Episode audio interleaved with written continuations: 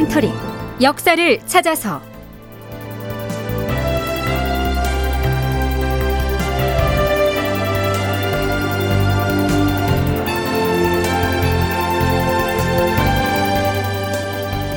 제 1014편.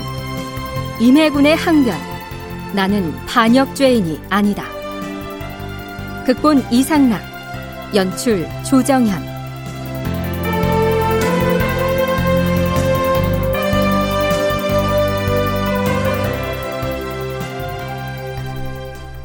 여러분 안녕하십니까? 역사를 찾아서의 김석환입니다. 광해군 즉위년인 1608년 6월 명나라 조정에서는 임해군의 상태를 조사하라면서 두 사람의 차관을 조선에 파견합니다.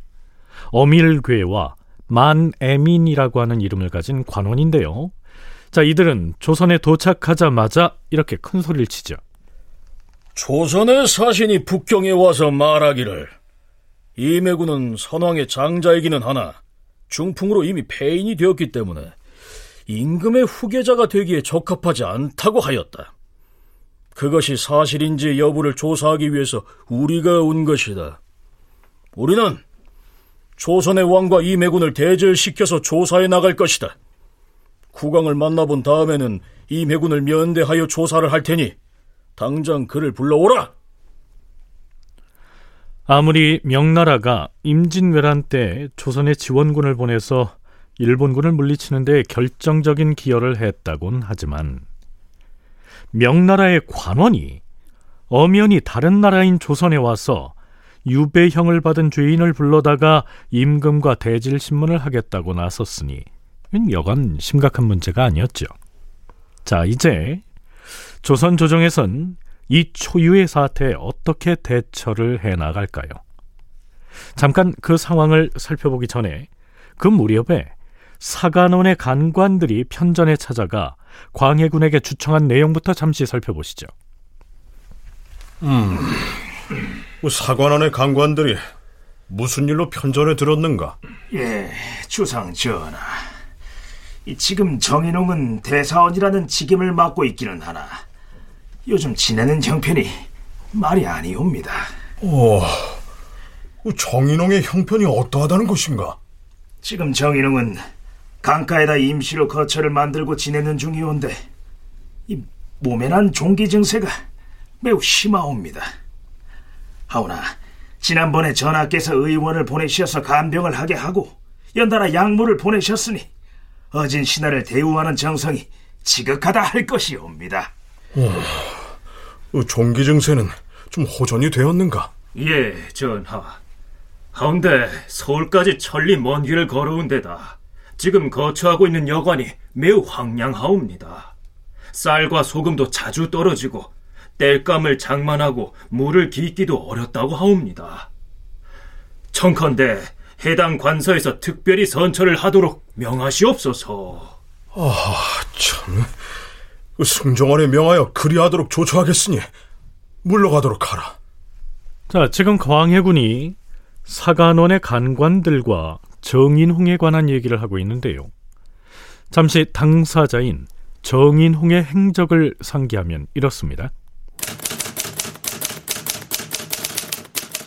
전쟁이 끝났을 때 정인홍은 유성룡이 임진왜란 때 화의를 주장했다는 죄를 들어 탄핵을 하여서 파직을 당하게 한 다음 홍여순, 남이공 등 북인 세력과 함께 권력을 잡았다. 북인이 선조 말년에 소북과 대북으로 분열되자 이산해, 이첨과 더불어 대북 세력을 이끌었다. 선조가 말년에 광해군의 왕위를 넘기려고 할 때 소북의 영수 유영경이 이를 반대하자 그를 탄핵하였다가 평안도 영변에 유배되었다. 광해군이 즉위하자 유배 도 중에 풀려나와 대사헌에 기용되었다. 광해군의 즉위 과정에서 이렇게 기여를 한 데다가 이 시기 가장 막강한 위세를 떨치고 있던 대북 세력의 영수였으니 그의 발언권은 큰 무게가 실려 있었습니다. 그런 정인홍이 임해군을 조사하러 온 차관 문제를 두고 이원익, 이항복 등 이들과 함께 한바탕 논전을 벌이게 됩니다. 중국 차관이 임해군을 못 만나게 해야 한다는 것이 이 정인홍의 주장이었죠. 황제의 명은 하늘과 같은 것이요. 그러니 황제가 파견한 차관의 요구를 거부해서는 아니 될 것입니다. 의당 임해군을 중국 차관과 만나게 해서 그가 죄를 지어서 쫓겨난 경위와 그 이유를 스스로 진술하도록 해야 할 것이오. 그건 아니 될 말씀이요. 아무리 황제가 보낸 차관이라고 한들 어찌 우리의 임금을 죄인인 임해군과 대지를 시켜서 욕되게 할 수 있단 말이오. 만일 임해군이 중국의 차관을 만난 자리에서 우리가 바라지 않은 엉뚱한 대답이라도 하게 되면 사태는 걷잡을 수 없게 될 것이오. 그러니 임해군을 만나게 해서는 아니 될 것이오. 실록인 광해군 일기에는 이렇게만 적고 있는데요. 연려실 기술에서 정인홍이 대간 세력과 더불어서 더욱 극단적인 주장을 한 것으로 기술돼 있습니다. 이원익과 이항복이 황제의 명을 거역할 수 없다고 하자 정인홍이 크게 노하여서 이첨 등과 함께 임금을 찾아가 이렇게 주청하였다. 주상 전하, 죄인인 임해군 이진을 즉각 처형하시옵소서. 그러자 대사관 정인홍과 의견을 같이 한 3사의 관원들이 궐문 앞으로 몰려가서는 엎드린 채로 주청하였다. 전하! 대역죄인 임해군 이진을 살려두어서는 아니 되옵니다. 주상 전하, 임해군을 당장 처형하시옵소서. 임해군을 당장 처형하시옵소서. 명나라에서 온 차관이 임해군을 불러다 만나겠다는 상황에서 귀양지에 있는 임해군을 아예 처형해 버리라는 정인홍과 삼사 관원들의 요구를 광해군이 받아들일 수는 없었겠죠. 편년체 역사사인 일월록에 따르면 이때 이원익과 이항복이 논쟁 끝에 정인홍의 고집을 간신히 억제하였다. 이렇게 기술하고 있습니다. 결국 광해군이 이렇게 명하죠. 형조 정랑 정호관과 선정관 신경원은 병사를 인솔하고 강화의 교동으로 가서 임해군을 데려오라. 데려다가 명나라 차관과 만나게 하라.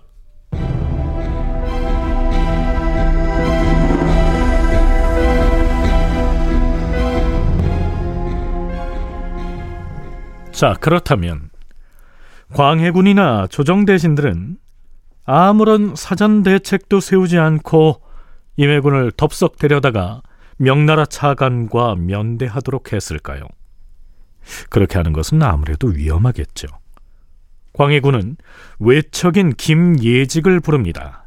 김예직은 임해군과 광해군의 생모인 공빈 김씨의 동생이죠. 즉 광해군의 외삼촌입니다. 음, 아무래도 그 임해군을 중국의 차관에게 데려가기 전에 외삼촌이 미리 좀 만나주셔야겠습니다. 예, 그리하겠사옵니다, 전하. 임해군을 만나서 무슨 당부를 해야 할 것인지는 외삼촌이 더 잘 아실 것이니 말 안 하겠습니다.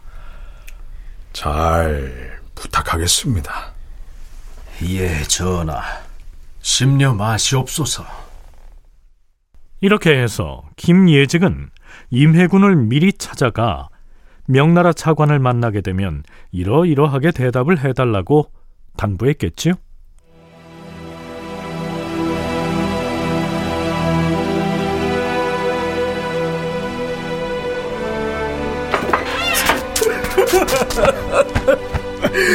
삼촌, 이제야 찾아오셨습니까? 서로의 처지가 이러하다 보니 누구보다 외삼촌은 저를 잘 아실 것입니다. 그동안 무수한 잘못을 저질렀기로 왕실에 해를 끼친 데 대해서는 입이 열 개라도 할 말이 없습니다. 하지만 하지만 영모라니요. 그것은 천부당 만부당한 모함입니다. 저는 반역을 꾀한 적이 없습니다.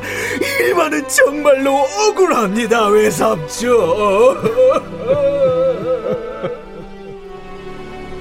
사실 두 형제의 외삼촌으로서 조카 중에 한 사람은 임금이 되고 또 한 사람은 바로 그 임금에 의해서 반역 죄인이 됐으니 김예직의 심사도 매우 착잡했겠지요.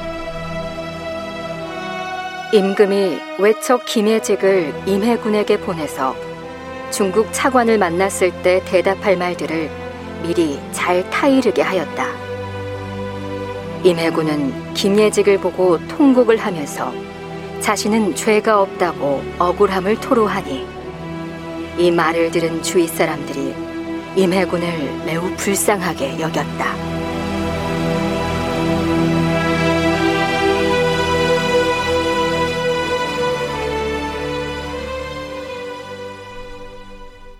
자, 그러면 당시 명나라가 굳이 조선의 차관까지 파견을 해서 임해군의 상태를 조사하게 된 배경은 무엇이었을까요?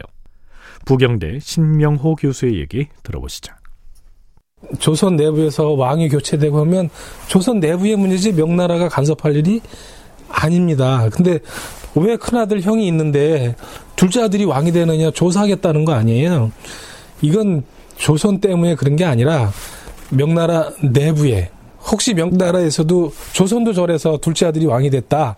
이런 걸 명분으로 명나라에서 어떤 일이 생길까봐 명나라 이제 그 신하들이 조선에서는 이러이러한 일 때문에 부득이하게 어쩔 수 없이 이런 겁니다라고 확실하게 해둘라고 이제 조사를 왔다고 봐야 되겠죠. 아 근데 조선에서 이미 광해군이 왕이 됐는데 조사해 보니까 임해군 멸정하네. 임해군 네가 왕해.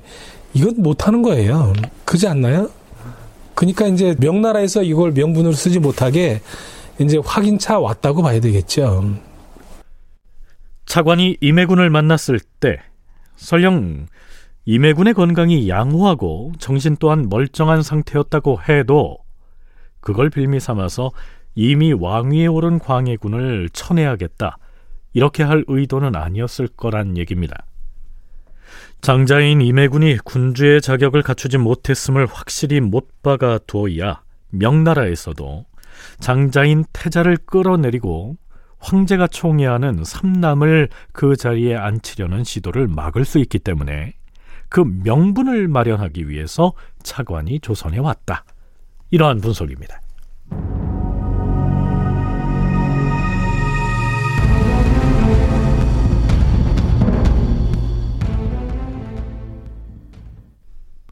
광해군 즉위년 6월 20일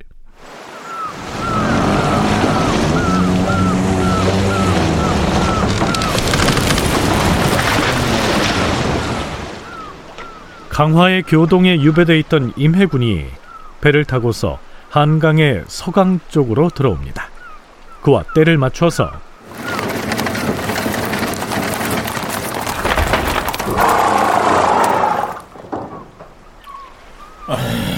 여기 내리십시오. 임해군 이진도 이쪽 서강에 도착하여 지금 막 악차에 들었습니다. 대인께서는 안으로 드시지요. 음. 악차는 천막을 쳐서 임시로 만든 처소를 일컫습니다. 바로 그 서강나루의 악차에서 명나라 차관이 임해군을 만나서 문답을 주고받는데요. 그 역사적인 대화 내용 들어보시죠.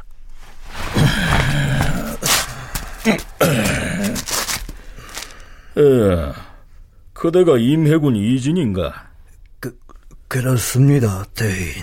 음, 사람들은 그대가 장자임에도 불구하고 왕위를 물려받을 자격이 없다고 하는데, 그대는 왕실의 맏형으로서 제 구실을 떳떳이 해왔다고 스스로 생각하는가? 아니옵니다. 저는 많은 잘못을 저질렀습니다. 임진년에 전쟁이 일어났을 때에도 저는 일찍이 외적에게 붙잡혀서 오랫동안 포로가 되어 적진에 갇혀 있었습니다. 그러는 바람에 정신을 잃고서 못된 행동을 많이 하였습니다. 음, 건강 상태는 어떠한가? 보시다시피 저는 지금 중풍이 심해서 손발을 마음대로 움직일 수가 없는 실정이며 조선 조정에서는 그대가 반역을 도모하다가 죄를 받아 귀양을 가 있는 상태라고 하였는데 반역을 꾀한 것은 사실인가? 반역을 꾀한 일은 결단코 없었습니다. 자, 임해군은 반역 혐의만은 완강하게 부인을 하는데요. 자, 이렇게 되면 광해군과 조선 조정의 처지가 곤란하게 되지 않을까요? 반역을 도모한 적이 없다고 극구 부인하는 사람을 잡아다가 왕실의 족보에서도 지워버리고 결국 외딴 섬에 귀양을 보냈으니까 말이죠. 임해군이 명나라 차관에게 반역 혐의만은 단호하게 부인한 배경이 무엇인지 서강대 계승범 교수의 설명 들어보시죠. 일국의 왕인데 대질 수문을 받는다. 이렇게 수모를 당한 왕은 조선이 아니라 우리 역사에 사실 없어요. 뭐 직접 삼전도에 나가서 항복했다 그런 거 말고는 정말 수모를 준 건데요.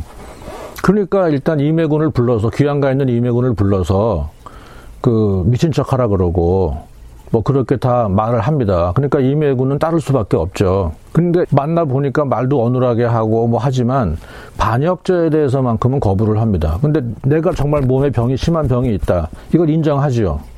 이거는 뭐냐 하면은 그래야 내가 목숨을 부지할 수 있는 것이죠. 근데 반역죄를 내가 실토를 해버리면 반역은 가차 없거든요. 이건 사형밖에 없어요, 반역은. 그러니까 반역만은 인정하지 않지만 중풍이 심해서 수족을 못 쓴다거나 정신이 혼미하다거나 이런 대목은 조정에서 시키는 대로 말하자면 연기를 잘 했는데 영모 혐의만은 절대 그런 일이 없다고 부인을 합니다. 아무리 국왕인 광해군과 조정 대신들이 그렇게 대답을 하도록 사전에 압박을 했다 손 치더라도 만일 임해군이 내가 영모를 꾀한 적이 있다 이렇게 말하는 순간 바로 처형되고 만다는 사실을 그 자신도 잘 알고 있었다는 얘기입니다. 자고로 반역을 도모한 죄인에게 자비를 베푼 사례는 없으니까요. 자, 그런데요. 그대는 정녕 반역에 털끝만치도 연루된 적이 없는데 억울하게 반역죄를 뒤집어쓰고 귀양살이를 하고 있다는 것인가? 재차 이렇게 묻자 임해군은 다음과 같이 대답합니다. 저 자신은 사실 반역을 꾀한 적이 없었습니다. 아마도 제가 병을 심하게 알아서 정신이 혼몽한 상태에 있을 때 제가 부리는 종들이 그런 불순한 뜻을 가졌던 것 같으나 저는 그 사실을 전혀 몰랐습니다. 자, 임해군은 자신이 처한 상황에서 아마 가장 무난한 대답을 했을 것 같습니다. 자신이 부리던 종들이 영모로 오해할 만한 행위를 했다면 그 주인인 임해군을 주모자로 잡아들일 수도 있었으니까요. 자, 마지막으로 명나라 차관은 조정 대신에게 이렇게 말하죠. 앞으로 임해군을 잘 보호하고 소홀히 대우하지 말도록 국왕에게 꼭 전하시오. 임해군에 대한 대면 조사가 끝났습니다. 그런데요. 사실 임해군이 맨 나중에 한 말 역시 애당초 각본에 있었던 내용입니다. 광해군 일기의 그 대목을 살펴보죠. 애당초 대신이 임해군에게 대답할 말을 미리 가르쳐 주었는데 임해군은 다른 건에 대해서는 모두 그대로 하겠다고 수긍을 하면서도 역적질한 사항만은 받아들이려고 하지 않았다. 그러자 대신은 집에서 부리는 종들에게 핑계를 대라고 가르쳐 주었고 임해군이 그에 따랐다. 다큐멘터리 역사를 찾아서 다음 시간에 계속하겠습니다.